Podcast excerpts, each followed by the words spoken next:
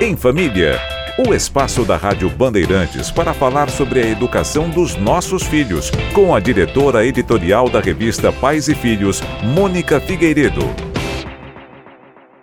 Oi, Mônica, tudo bem? Tudo ótimo, e aí? Tudo jóia. Boneca para meninas, bola, carrinho para meninos. Foi-se a época disso.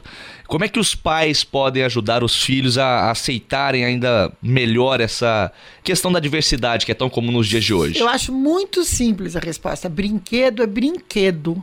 Qualquer brinquedo é brinquedo. Deixe o seu filho brincar do que ele quiser. Qual é o problema? Nenhum.